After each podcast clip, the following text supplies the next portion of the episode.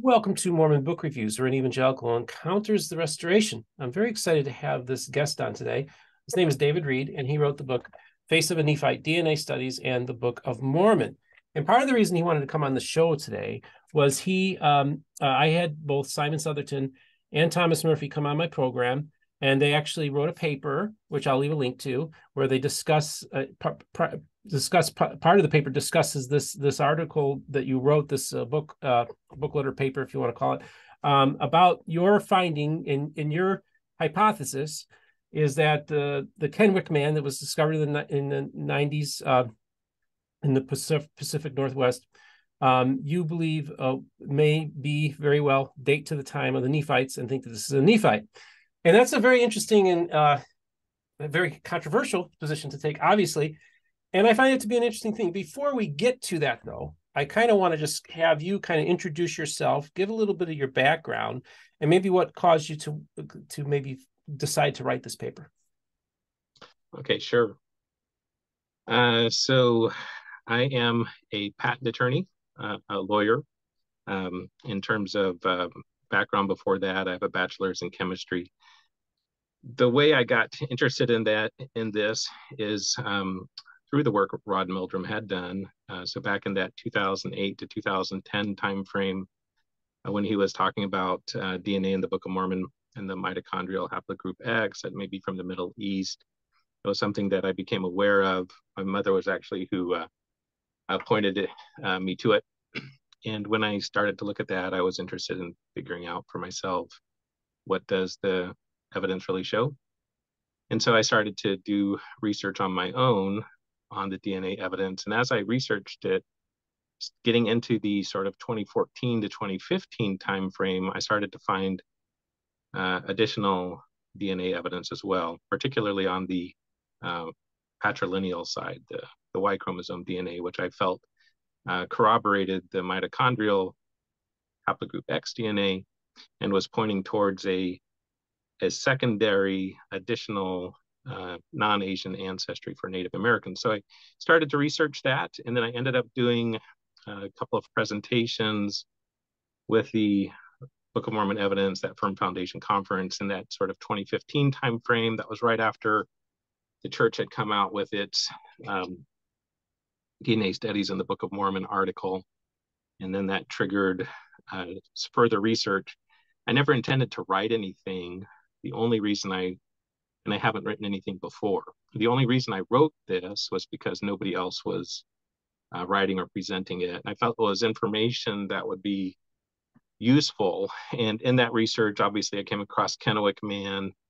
I started to realize that there were, that the uh, understanding for Kennewick Man is that he was nine thousand years old. But when I did the research, I realized, I came across that there had been carbon date testing for him. Some of it fit the Book of Mormon time frame, started to look into that more.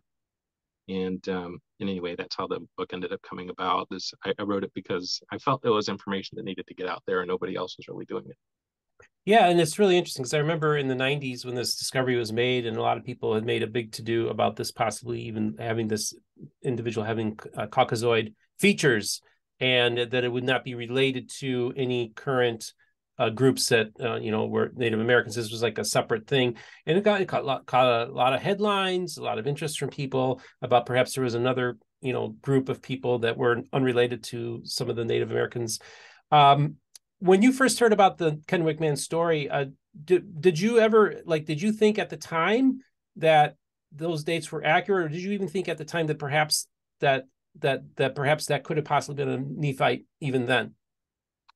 Oh, no, it wasn't something that occurred to me. So I, I had uh, assumed that uh, Kennewick Man was, I knew just about the same that you did, that uh, ancient Native American. I had seen, you know, the uh, recreation of him, you know, based off a skeleton, kind of looks like Jean-Luc Picard, the, you know, mm-hmm. Patrick Stewart, the actor. Right. And so uh, I had, I didn't really have any interest in, in Kennewick Man until, like I said, in sort of that twenty fourteen Okay. ish time frame when I found out that he tested his uh, mitochondrial D N A haplogroup X, which is that okay, um, Middle Eastern origin D N A type. And then that's what then triggered okay. my looking into him. And I had no idea about the carbon dates until I uh, researched into it. And then I found out that there had been additional carbon date testing that had been tossed out that actually fit the Book of Mormon time frame. So there were three things you brought up to me that you felt were misrepresent. You were your work was being misrepresented in, in my conversation, as well as in the paper itself, uh, co-authored uh, by my two guests, Simon Southerton and Thomas Murphy. Um, let's st- let's actually start with the carbon dating. Uh, wh- what why do you feel they misrepresented your work, and and maybe you can come on and and defend your your the, what you're trying to say, that you think that, yeah, no, actually I do have some citations here that I can offer that can date it to a Book of Mormon time period. Yeah, so I mean, this is primarily what Simon Southerton had uh, said, and he said this in the, when he went on uh, with John Dehlin as well as on your show. What he said was that the carbon dates that I relied on were not even for Kennewick Man, that they were Uh, carbon dating of sediments around uh, Kennewick Man, that I was confused or uh, mischaracterizing and saying that they were for Kennewick Man, and that's not true. Uh, he he points to a letter that Doctor Jim Chatters sent to me, where Jim Chatters says that, essentially says that, and then he uh, Simon Southerton says, you know, I misrepresented because in the book I don't talk about that. Well, that's actually not true either. So what happened was Simon Southerton had seen a pre-publication a copy of the paper, which my publisher had sent out to uh, various people for comment and feedback. And uh, in that process, I had also sent a copy of it to uh, Jim Chatters. He's a relatively famous scientist. He was the one that um, was the first examination of the Kennewick Man bones. I showed him, I gave him the copy of the paper, asked for his feedback. He gave me feedback in the emails, and Simon Southerton points to those emails in his presentation with John Dehlin and with you. But in those, he, he points to those emails where Jim Chatters said that the carbon dating was for the sediments around Kennewick Man and not for Kennewick Man himself. So, but what uh, Simon doesn't say is that I've addressed that already in the book, and explained that uh, Doctor Chatters, while, you know, a well-known scientist, he was actually wrong on that. So Doctor Chatters, even though he worked with the bones, he did not do the carbon date testing. That was done by a man named Stafford and others. And in the paper by Stafford and others, they very clearly state that they, they state all of the carbon date testing and the results, and they very, very clearly show the carbon date test that I rely on as being um, for Kennewick Man. So just a, so this uh, Kennewick Man is, uh, and Simon Southerton has referred to it, it's a compilation of scientific articles and studies on Kennewick Man. And uh, specifically, it's on pages uh, sixty-eight and sixty-nine of the book, table three point five, that if uh, anybody looks at, it very clearly states that the carbon date testing on the carbonates was extracted by crushing bone. So it's from Kennewick Man's bone. It's extracting carbonate from material from the bone. And that's clearly also been described in the tables with the dates and described as the carbon dates for Kennewick Man. So um, Doctor Chatters was, was simply incorrect. I mean, he, he was not the one that did the carbon dates. He misunderstood. I addressed that in the book already. So that's that's the first thing, and that's okay. The most important thing is that, and anybody can go and check the citations themselves. There were twenty carbon date results that came back for Kennewick Man. Five of them fit the Book of Mormon time frame. Okay, so that's what you're saying, is that there are that there was uh, carbon dates that were extracted from the bones, not from the surface area or surrounding, that date to Book of Mormon times. That's what you're saying in your paper, and that's what you wanted to clarify, that there is there there are some dates that do score, correspond.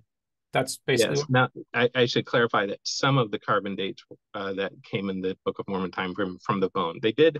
So there were five dates. There, there were some that were from the bone material, and there's some that were sediments that were attached to the bone okay. material, but were felt to represent the date for Kennewick Man. All five were for testing the date for Kennewick Man.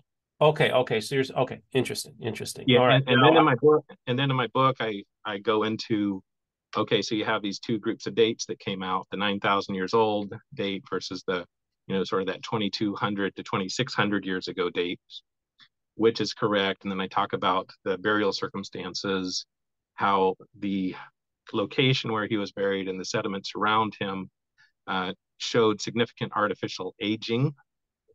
And uh, point, so if that's the case, it points to the earlier dates as being the more reliable. So that's the argument I make. Okay. Well, now I'm not an expert at all about carbon fourteen dating and bones or anything like that. So I, I my main thing is just to let you come on here, and and you felt like your work was being misrepresented. So you wanted to clear the air to let them know that, no, I do have some citations here. I do have some evidence that I bring to the table that was not maybe addressed or was ignored or whatever, misrepresented. That's how you feel. And so I wanted you to be able to clear the air and give you this platform so that you could give your position. Um, was there anything else about the carbon dating uh, that you wanted to, to address? Yeah, that I actually, I think it's, um, I think just about any intelligent individual that's willing to research and look at it, if they read that that part of the of my book, I think that they'll understand it. I don't think it's beyond the ability to understand. The principles are there pretty clearly. Uh, I cite to um, the peer-reviewed articles, and where I differ from them, I make clear where I'm differing and why. I think it's pretty accessible, and I think that it's a legitimate argument. So, um, and I, I expressly acknowledge that it's uh, something where a person could go either way in terms of what the evidence shows on it, but I feel like the weight of the evidence actually supports the, the dates consistent with the Book of Mormon. Okay, well, that's, I'm glad you're able to, to uh, talk about that because you felt that was important. Now, I want to move on to another area that you wanted to address. And actually, it's interesting. I first engaged you when you were giving a presentation last year to the Book of Mormon Perspectives Forum. That's the first time we got to know each other. And uh, and and and I remember as, watching your presentation, and I specifically asked you the question, I don't know if you remember it, but I, I specifically say, asked you, okay, is this model that you're describing, does this assume a young earth creationism uh, as being part of your, because as I was hearing the presentation, I was hearing what I thought would have been young earth creationist arguments, okay? That's what I was hearing. So I wanted you to clear the air on that, that you actually say, no, it does not require, nor does it assume a young earth creation. Is that correct? Yeah, that's correct. That's correct. And I...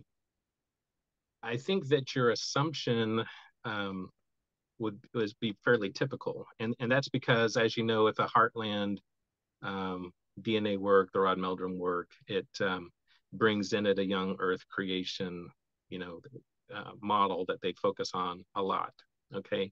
And that's actually part of the reason that I, that I wrote the book is that I think that there are a lot of people that uh, reject and won't listen to the, the haplogroup X, that Book of Mormon D N A evidence, because they assume that it requires a young earth creation model, and Rod fully adopts a young earth creation model. So what I, I wanted to write something that, as I said, I went and I looked at what does the, the, um, the evidence really show? And, and when I came away from that, what I felt that is that the peer-reviewed scientific literature actually is consistent with the Book of Mormon as well. And so I put in this, in this, um, the Face of the Nephite, it's not, it doesn't assume one way or the other, whether a young earth creation or theory of evolution.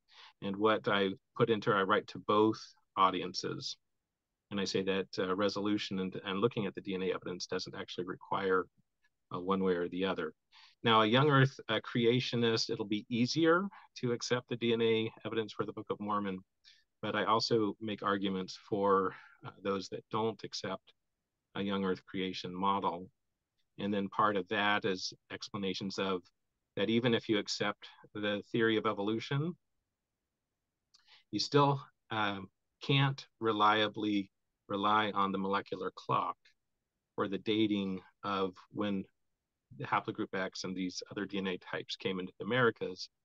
And the reason being, I don't know if you remember from the book, but I, I give a whole example with um, rolling a die, that there haven't been enough random mutations that have occurred so far to reliably say, okay, this is how long ago it happened. Okay. So you're saying I can accept a view of biological evolution, that the earth is quite old, but also you're saying your your arguments can also uh, be made to them.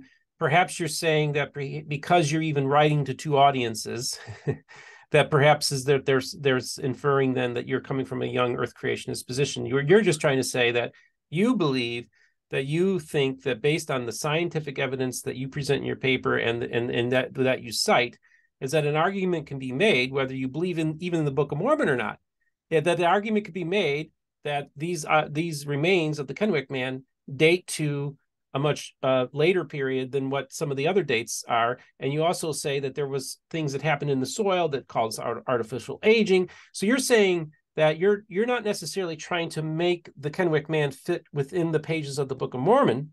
You're just saying that based on the evidence that you're presenting in your paper, is that no, an argument can be made for using modern scientific tools and understanding that I can make the argument that this is actually a much uh, later, uh, that this happened much, much closer to our period of time than what a lot of the others think. Is that a fair assessment there of how you want your book to be read?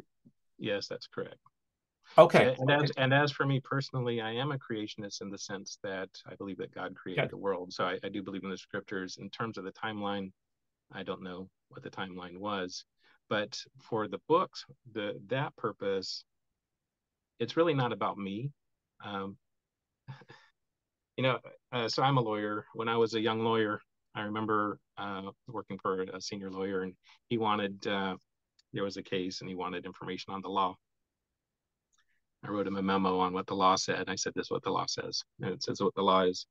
And his uh, statement to me was essentially that, you know, where are all the direct, where are the direct quotes? I don't care what you say the law is. I only want to, I want to see the direct quotes, right? I want to see for myself because, and I understand that because anytime you have someone step in and sort of filter or paraphrase um, the information, then you, you, then that brings in a filter that you have, that brings in doubt. So for me, as from the book, as you'll see, it's a lot of direct quotes. It's a lot of the, it's relying on the citations and the direct quotes.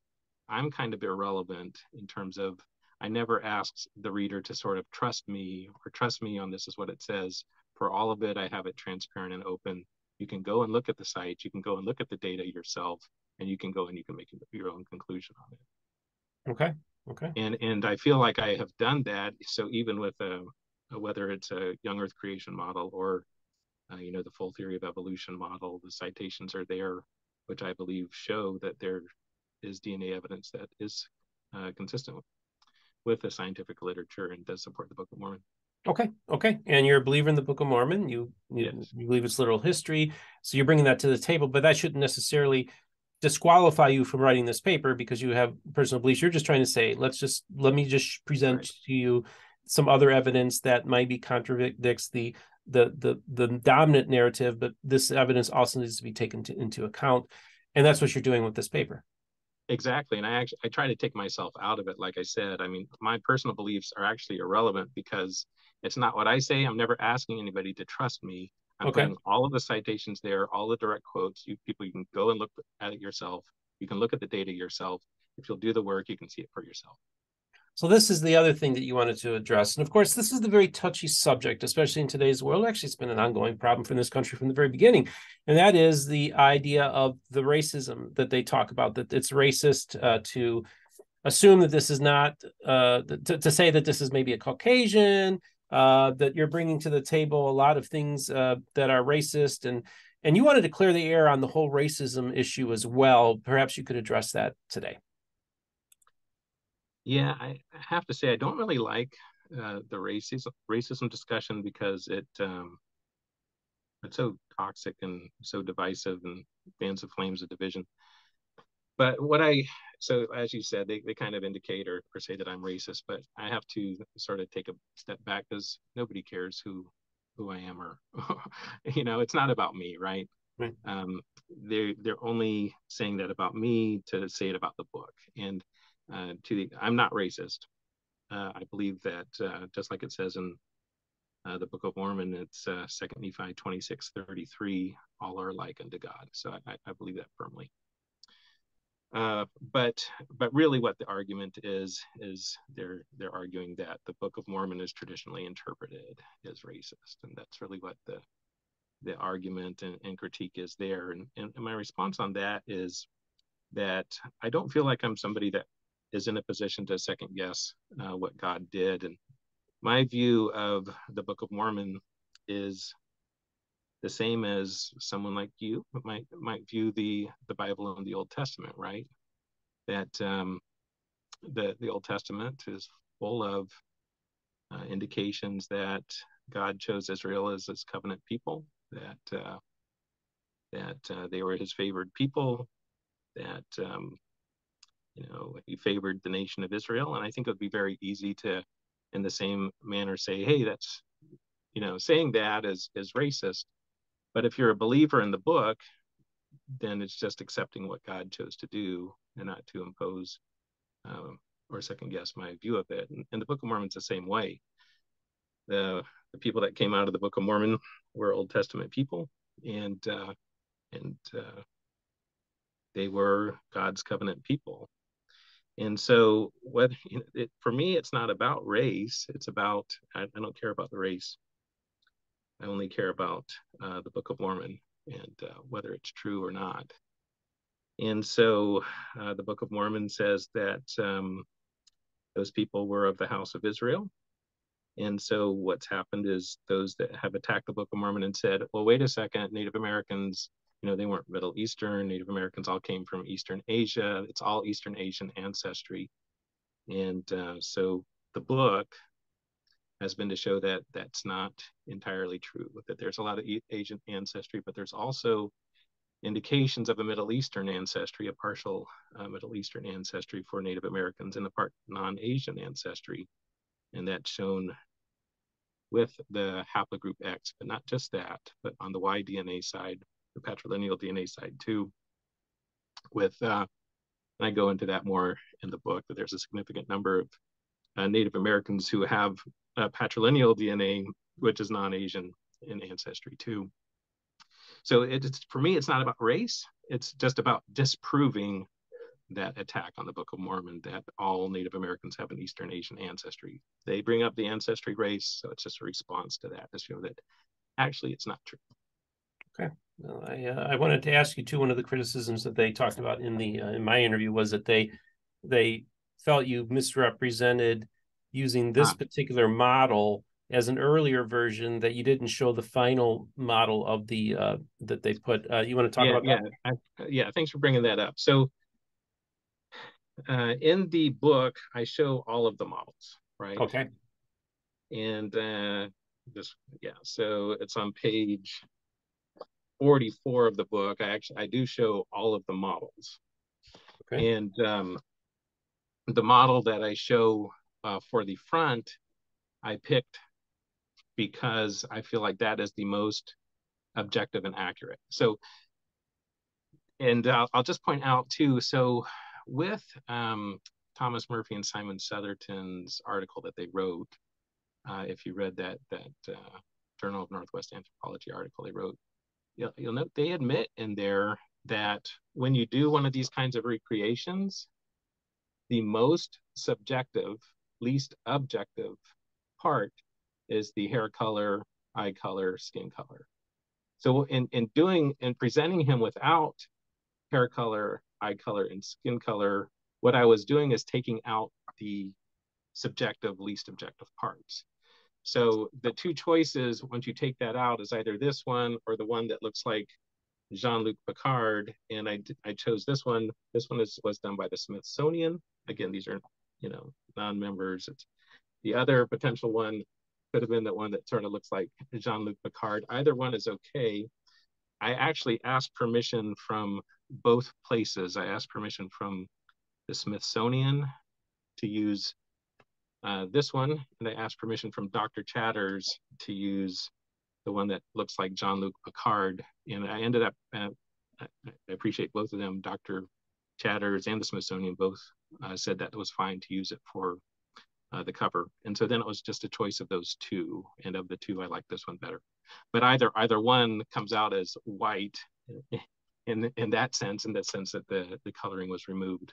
So we don't know what his skin color uh, actually was, but we know that to put a skin color on there is subjective.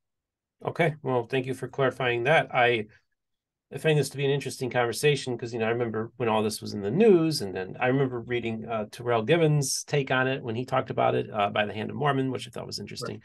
Right. And um, I, I, I, one of the things, you know, you had, you actually reached out to me after, shortly after the interview was aired, and you had said that you'd like to come on and to respond. And I was more than happy to have you come on and talk. And we, and we also entertained the idea of possibly um, setting something up where we could do a panel where Simon and Thomas could be on it and we could have a conversation about it. You said you would be open to doing something like that. So you just, you just want to put that out there.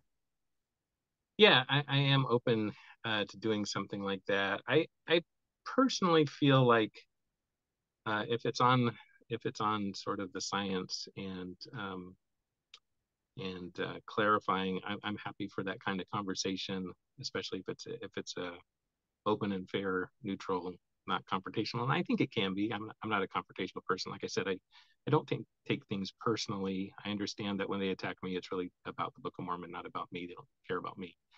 Um, I don't, I'm not that interested in the discussion on racism too much, because I kind of feel like the topic of racism is overdone. I think it's divisive, more, um, more harmful than helpful overall. And I'm not, I'm not an expert on racism, and I'm not, um, to, I'm not that interested in a racism conversation. But if it's about the science, I'd be happy to do that. Okay. Well, uh, David, I want to thank you so much for coming on the program today. Do you feel like you're able to get, you, you, get, you give give your position and be able to clearly delineate it, and let the audience then be able to kind of look at, maybe look into this, read your paper, read the other paper, and make up their own minds? Do you feel like you were fairly represented today? I do, and I, I appreciate you letting me do that. I, I, I'm hopeful you'll let me uh, put a link to the book if any, uh, down yeah. below if anybody is interested in in doing that. And um, I do appreciate what you've done, because I think it's a valuable um, thing to hear different voices and uh, allow them to present themselves in a, in a good way. So I'm appreciative of what you've done there, Stephen. Well, thank you, David, and I appreciate you for coming on and giving your uh, position and and everything like that, and sharing with the audience. Like I said, you know, this is an important place. This channel has been described as the Switzerland of Mormonism. Uh, it is a safe space. It is a place where all all, all different views are, are given a fair hearing. And uh, so, yeah, I think that's great. You were able to come on today oh, and make the time. Oh, I'm please. Sorry. Yeah, I please. Forgot. There was one other, there was one other thing that I wanted to respond to. Please do. It was kind of with the carbon dating, but not quite. Okay. So in, in Thomas Murphy and Simon Southerton's article, and it's also been said elsewhere, it points to a, a journal article by individuals named Raff and Bolnick, Raff, R A F F, Bolnick, B O L N I C K, Raff and Bolnick. And it says that Raff and Bolnick have already addressed and, um, you know, rejected and shown that the, the mitochondrial D N A haplogroup X evidence uh, doesn't tie to the Middle East. And I, I just wanted to say that that's also incorrect. Raff and Bolnick was a twenty fifteen article. I addressed that in my in my book, and two things that they relied on. One was the Kennewick Man dating, which of course we've already talked about. And then the other thing Raff and Bolnick um, relied on was they said that the haplogroup X D N A, which is found in Native Americans, is different than the mitochondrial X D N A that's found in the Middle East. But what they don't mention on that is that even though it's not exactly the same, the key question is the haplogroup X D N A in the Americas had to come from somewhere in the old world. Where did they come from? And the answer is that the closest and widest variety of the haplogroup X is in the Middle East. And, and I have in my book that the peer-reviewed literature, others have said that it's clear that the haplogroup X did come from the Middle East. So anyway, I just wanted to address that. Some people say that Raff and Bolnick have already rejected this, but actually Raff and Bolnick was before my book, and my book addresses that. So thanks. I wanted to, I forgot I wanted to add that. Oh, sure, sure. And and all about, about while we're at it too is, are there, have you, have you heard any positive feedback from non-members that I've, have read your paper that maybe think there's some validity to your arguments? Okay, so that's a, that's a good question. Um, I would say yes. Okay. I would, uh, some, I'm not sure whether they were members or not. Um, so when, uh, when I was preparing the book, as you know, uh, a pre-publication version was sent out to uh, Simon Southerton and to um, Doctor Chatters, that both, both non-members, uh, both don't agree with uh, the conclusions that I reached. But at that same time, I had I had it go out, uh, both uh, my publisher and I sent it out to a number of other people as well for comments and feedback. And I took that back and put that uh, put that in. It was mostly from um, uh, members, uh, some people that Boyd Tuttle knew as well. Jonathan Neville was another example of someone who read a part of it and gave some comments. Um, and um, but I would say that there hasn't been a lot of interest outside of church members in reading it. So Got that it. would be a good question for you. I mean, and, uh, in reading it, what do you think? I, in my opinion, I think it's pretty, as I said, I take myself out of it. I think the, the evidence is really there. I think people can go and look and, and address the evidence directly without being about me. Well, that's the key thing. It's that you, you, you just want to present the evidence and let the people decide, present the facts, perhaps, uh, you know, I, I try to take an agnostic position whenever I can uh, on things. Just and and but I I do think it's a very it's just interesting to hear your perspective and where you're coming from, what you're bringing to the table. And I want to thank you so much for for doing that today. So you've been able to get everything out. That's the important thing. You're able to touch every base you needed to, which is great. Um, I want to thank you so much, David, for coming on the program today. All right, thank you. So, folks, I just want to remind you that don't forget to hit the like and subscribe button and the uh, and the notification bell to be informed when the new episode comes out. There are going to be links in the descriptions for some of the stuff we talked about today, as well as there are links in, in there to financially support the channel, whether it's on PayPal, whether it's on Patreon, or whether it's the merch store, Mormon Book Reviews dot com. Um, so I just want to, oh, and I just want to remind you, we are doing the ongoing book giveaway contest. So make sure you put your name in the subject heading uh, for the book uh, drawing. Um, there's a link in there and uh, go from there. So either way, I just remind, remind my folks, the most important thing is all the voices of the restoration will be heard here on Mormon Book Reviews.